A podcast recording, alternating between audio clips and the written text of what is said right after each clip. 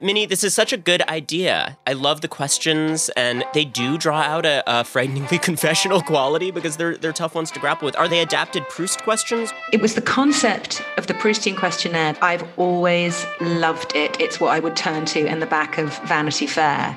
But I, I needed to modify them because there were other things that I wanted to ask. I feel that really specific questions can elicit um, answers to questions other than the ones asked, if you see what I mean. I'm Minnie Driver, and I have questions. In fact, everything I've done in my career acting, music, writing I've done to investigate the human experience. Because there's so much we don't know, and so much that defies our understanding. In my new podcast, Minnie Questions, I wanted to dig a bit deeper. So I put together a little experiment. I wanted to ask trailblazers across different disciplines the same seven questions. Questions about what made them happy, what they're curious about, what love means to them, with each episode presenting a new guest, a new data point in this great experiment. My guest today is an extraordinary person, Chuck Bryant.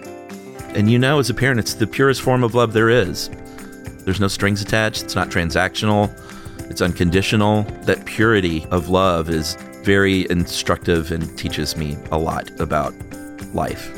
Little five year old teaching me about life. Yeah. and isn't it amazing for that to become something that defines love for you? I love the flexibility of our hearts and the complete unquantifiable nature of them. I asked the brilliant Viola Davis if I could pick her brain. My dad dying was a big one because I was there. You're not thinking about how he pissed you off. You're not thinking about that he was an alcoholic. You're just thinking about the fact that I loved him. He was my father. And he's gone. It whittles life down to absolutely the essentials of really what makes a life and what makes joy. It leveled me. Then I wanted to hear a journalist's response. So I wrote to Pulitzer Prize winning investigative reporter Ronan Farrow. I had pitched a story when I was a TV reporter about the Hollywood casting couch.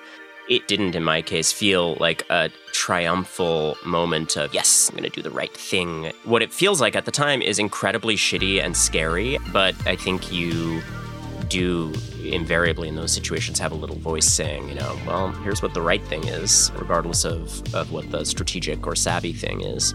And uh, I think it's good to listen to that. And I didn't stop there. I called more and more people with my questions, and now I'm sharing my archive, Minnie questions, with you. Each episode, you will hear a guest I admire answer these seven questions, so that together we can examine how, as people, we're both similar and individual. Join me in my exploration on Minnie Questions, starting March 24th on the iHeartRadio app, Apple Podcasts, or wherever you get your favorite podcasts. Seven questions, limitless answers.